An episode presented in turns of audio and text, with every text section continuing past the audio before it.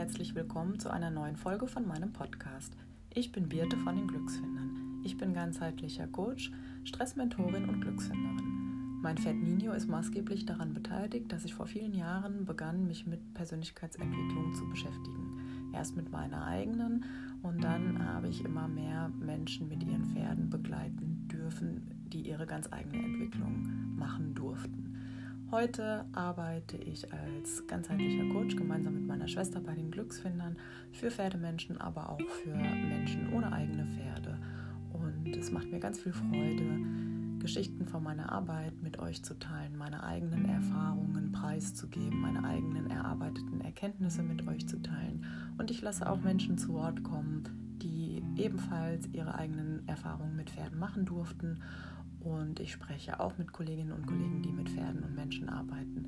Und auch diese teilen wertvolle Einblicke in ihre Arbeit. Ich bin sicher, dass dieser Podcast nicht nur für Pferdemenschen interessant ist.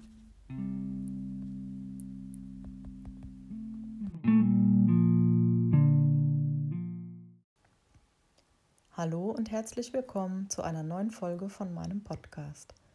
Ich freue mich, dass du auch diesmal mit dabei bist. Ich möchte in dieser Folge über ja, darüber sprechen, wie es sich anfühlt, immer nur eine Rolle zu spielen. Und wenn ihr meine vorherigen Folgen gehört habt, dann habt ihr ja auch meine Geschichte so ein bisschen mitbekommen. Und ich habe jetzt ja wirklich 22 Jahre in einem Unternehmen gearbeitet, ähm, und habe dabei immer eine Rolle gespielt. Ich kann nicht sagen, dass mir das bewusst war. Ich habe damals eine schwierige Schulzeit gehabt, nennen wir das mal so. Und ähm, ja, stand wie wahrscheinlich alle jungen Menschen, war ich äh, überfordert mit der Frage, was mache ich denn jetzt eigentlich nach der Schule, was will ich denn arbeiten und ja, bin da nicht so weitergekommen. Ich wusste überhaupt nicht, was ich gut kann, was ich nicht kann. Wusste ich natürlich, also deswegen studieren kam nicht für mich nicht in Frage. Ich hätte das wahrscheinlich geschafft, aber ich war absolut lernfaul und hatte keine Motivation und wusste ja auch überhaupt nicht, wofür ich das tun soll. Und so kam es dann, dass ich nach der mittleren Reife äh, eine Ausbildung zur Fremdsprachensekretärin gemacht habe. Und danach bin ich 15 Monate im Ausland gewesen, in Spanien, habe dort ein Praktikum gemacht. Und dann kam ich eben zurück und bin in diesen großen Konzern gekommen und habe dort als Teamassistentin angefangen zu arbeiten. Und ich erinnere mich, dass das für mich eine komplett neue Welt war. Da war ich 21 Jahre alt, kam gerade aus dem Ausland zurück, habe mein Leben dort sehr genossen, habe das gemacht, was junge Menschen so machen. Und jetzt kam ich in diese in diesen Konzern und musste mich da erstmal irgendwie zurechtfinden. Also für mich war das auf einmal eine andere Welt. Und ich habe, naja, bei dem Praktikum in Spanien war das schon auch so, aber da war ich ja sowieso irgendwie fremd. Hm, als ich dann jetzt zurück in Deutschland war, ja, war mir nicht so klar, wie das funktioniert in so einer Arbeitswelt. Und ich habe mich dann darauf eingelassen und habe ganz viel dazugelernt, bin aber tatsächlich damals schon in eine Rolle geschlüpft. Also ich bin nicht ähm, als Birte da morgens ins Büro gefahren, sondern ich habe mir meine Kleider angezogen, habe mich schön schick gemacht, gut gekleidet ja, dann bin ich da hingefahren und damit fing es schon an. Also ich war schon immer jemand, der gerne in sportlichen Klamotten rumläuft mit Kapuzenshirts und Kapuzenpullis. Also damit fing es schon an und auf einmal war das ja klar, dass wenn man jetzt im Büro arbeitet, dass man sich standesgemäß anzuziehen hat. Also schlüpfte ich in diese Kleider. Aber mit diesen Kleidern bin ich tatsächlich auch jeden Morgen in eine Rolle geschlüpft. Und das entwickelte sich dann weiter und ich habe das perfektioniert. Also ich habe geguckt, was kommt gut an, wie sind die anderen so, was ich hatte schon immer ein gutes Gespür dafür, wie die Stimmung ist und was es vielleicht braucht, um die Stimmung zu beeinflussen und das war so meine Rolle, dass ich einfach geguckt habe, wie kann ich möglichst unauffällig die Dinge möglichst gut erledigen, die erledigt werden müssen. Und dann habe ich mich ja in dieser in diesem Unternehmen einfach von Position zu Position gearbeitet.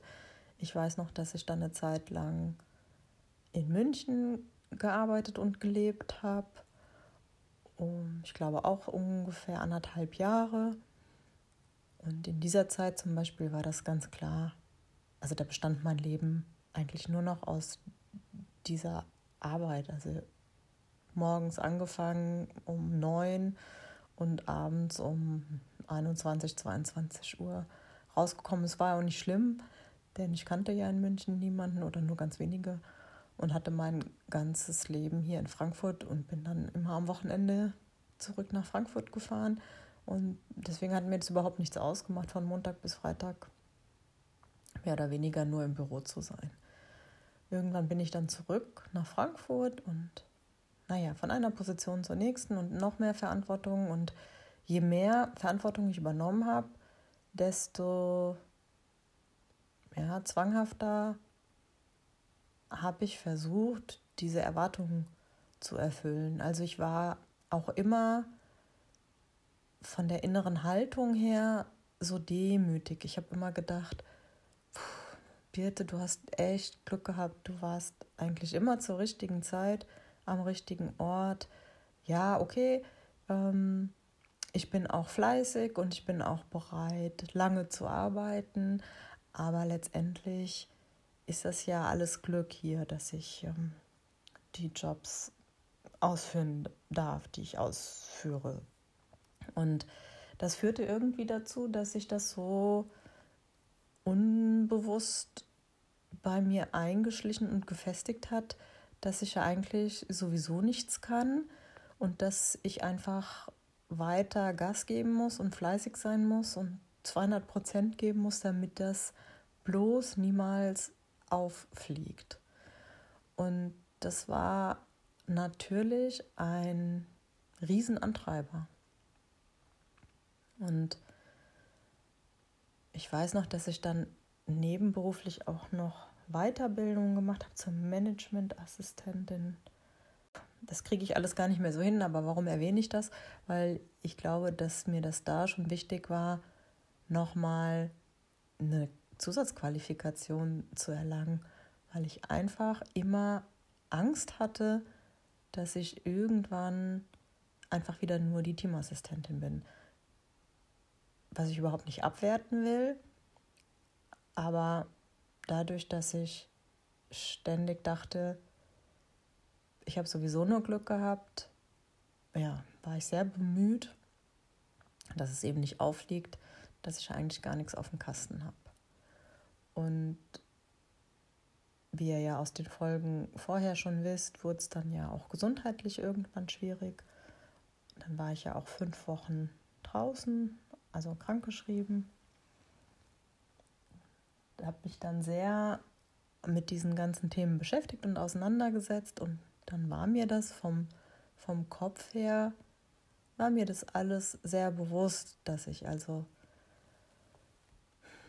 viel zu viel Erwartungen an mich selbst stelle oder sehr hohe Erwartungen an mich selbst stelle, dass ich diesen Antreiber habe, dass ich in Wirklichkeit tief in mir diesen Teil noch hatte, der gedacht hat, du kannst es ja sowieso nicht und du hast nur Glück, dass es bislang keiner gemerkt hat. Das habe ich alles verstanden. Ich konnte das aber mit reiner Willenskraft und Wissen mit reinem Wissen konnte ich das nicht verändern. Und jetzt, mit der ganzen Entwicklung und jetzt, wo ich auch wirklich den Schlussstrich gezogen habe, jetzt ist mir eigentlich bewusst geworden, dass ich, wie ich das eingangs erwähnt habe, dass ich jeden Morgen in eine Rolle geschlüpft bin. Also nicht nur in die in das feine Kostümchen mit den schönen Schüchen und die Haare schön zusammengebunden und schön geschminkt, ähm, sondern auch wirklich gar nicht als Birte mich an den Schreibtisch gesetzt habe oder ich bin nicht als Birte zur Arbeit gegangen, sondern als die Business Managerin mit einem Bild, was ich mir zurechtgeschneidert hatte in meinem Kopf, wie so eine Business Managerin zu sein hat. Wie sie redet, was sie wissen muss, wie der Stand der Allgemeinbildung sein sollte, wie sie mit Kunden spricht, wie sie mit Kollegen spricht. Also da war viel, wie soll ich denn das nennen? Es war alles sehr kopflastig.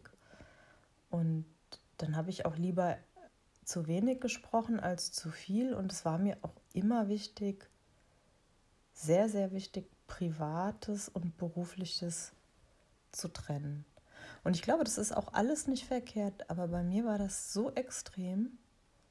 Ich bin wirklich in eine Rolle geschlüpft. Und jetzt verstehe ich, dass das ja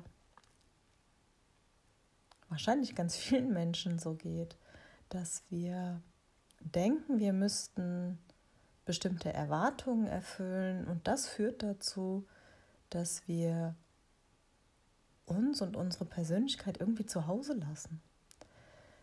Ich glaube, es gibt ganz viele, die das hinbekommen und die sich mitnehmen und dann vielleicht auch manchmal zurückhalten oder also dass das dann schon durchaus auch situativ alles sein darf, aber mal, bei mir war das wirklich eher so, ich habe mir morgens meine Rolle angezogen und abends habe ich versucht, mich wiederzufinden.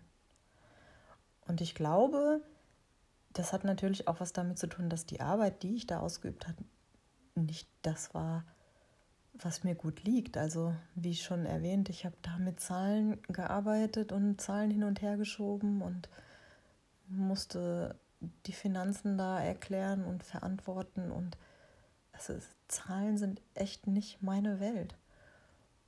Und ich habe das ganz gut hingekriegt. Und ich habe mich da auch super gut strukturiert. Es war aber wirklich immer sehr anstrengend für mich. Und ich glaube, es war deswegen so anstrengend, weil ich ja wusste, dass ja, mir das, oder weil ich ja, ich wollte es ja immer gut machen, ich wollte es immer richtig machen. Und ich wusste aber ja, dass ich kein Zahlenmensch bin. Und da, wo andere Kolleginnen oder Kollegen ähm, auf irgendwelche Übersichten draufgeschaut haben und sofort gesehen haben, ah, okay, so und so viel Prozent und das kann nicht sein und da könnte, könnte ein Fehler sein, da, da habe ich also fünfmal so lange gebraucht und ich habe immer gesagt, ohne Excel hätte ich meinen Job überhaupt nicht erledigen können. Und ja, das war einfach harte Arbeit, jeden Tag in dieser Rolle zu bleiben. Und weil ich die natürlich auch gut machen wollte und weil ich ja auch Angst hatte, dass es irgendwann auffällt, dass ich das eben eigentlich gar nicht so gut kann, ich da, war ich da auch sehr bereit.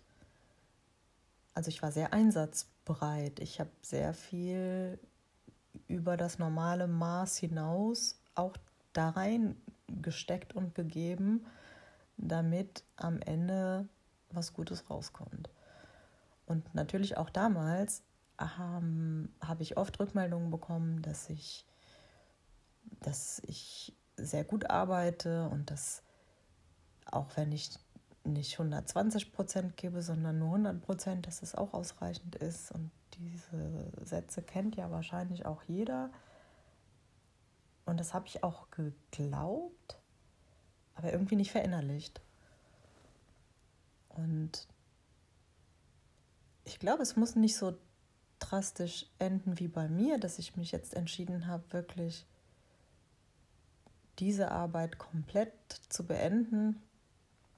Ich hatte ja jetzt auch das Glück, dass ich nebenberuflich meine Berufung entdecken durfte und die jetzt leben darf.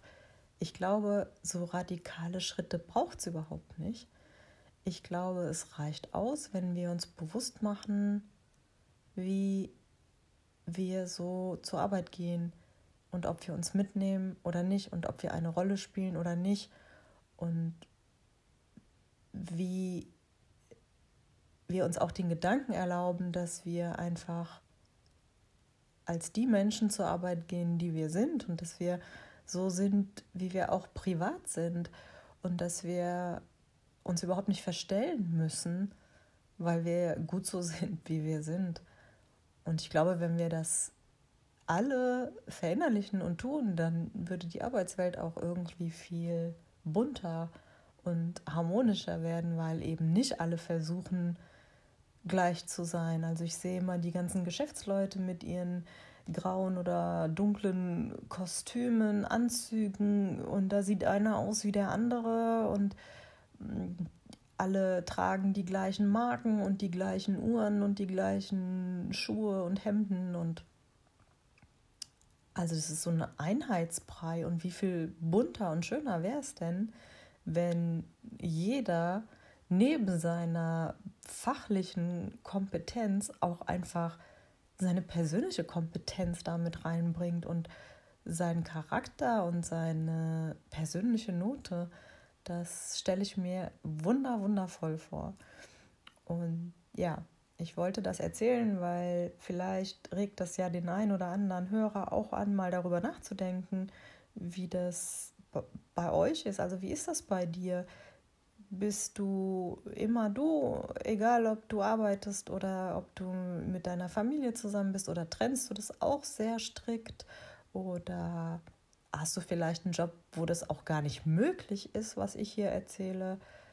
Ähm, es geht einfach im ersten Schritt, wie immer, darum, sich die Dinge mal bewusst zu machen, mal zu hinterfragen, wie das bei dir ist und zu überprüfen, ob das das Leben ist, was du leben möchtest. Also kannst dir ja auch gerne mal die Frage stellen, wenn morgen alles möglich wäre, würdest du dann wieder in dieser Position und in diesem Unternehmen arbeiten oder würdest du vielleicht was ganz anderes tun, was du dir heute gar nicht erlaubst zu denken?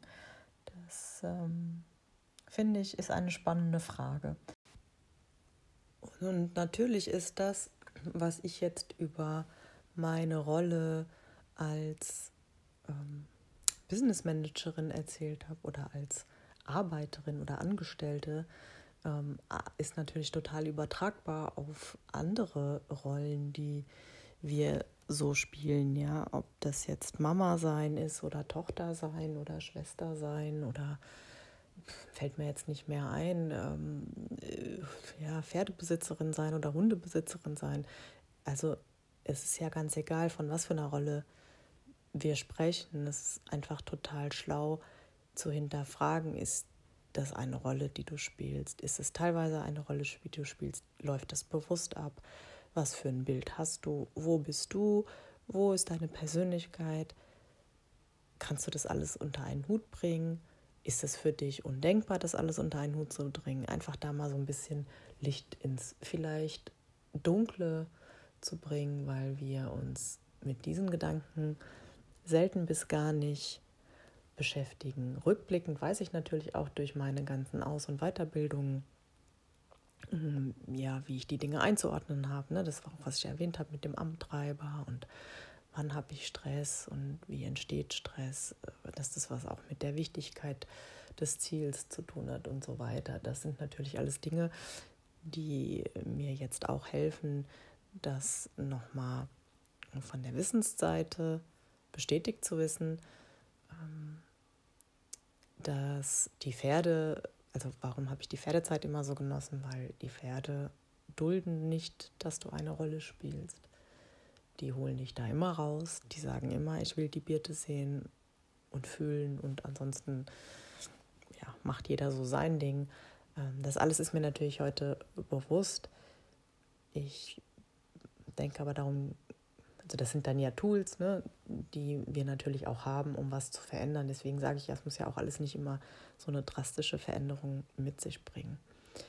Ich äh, danke dir, dass du dir die Folge bis zum Ende angehört hast und wie immer freue ich mich natürlich über Rückmeldungen, über Anregungen, über vielleicht Bewertungen und oder Weiterempfehlungen und sage Tschüss, bis zum nächsten Mal.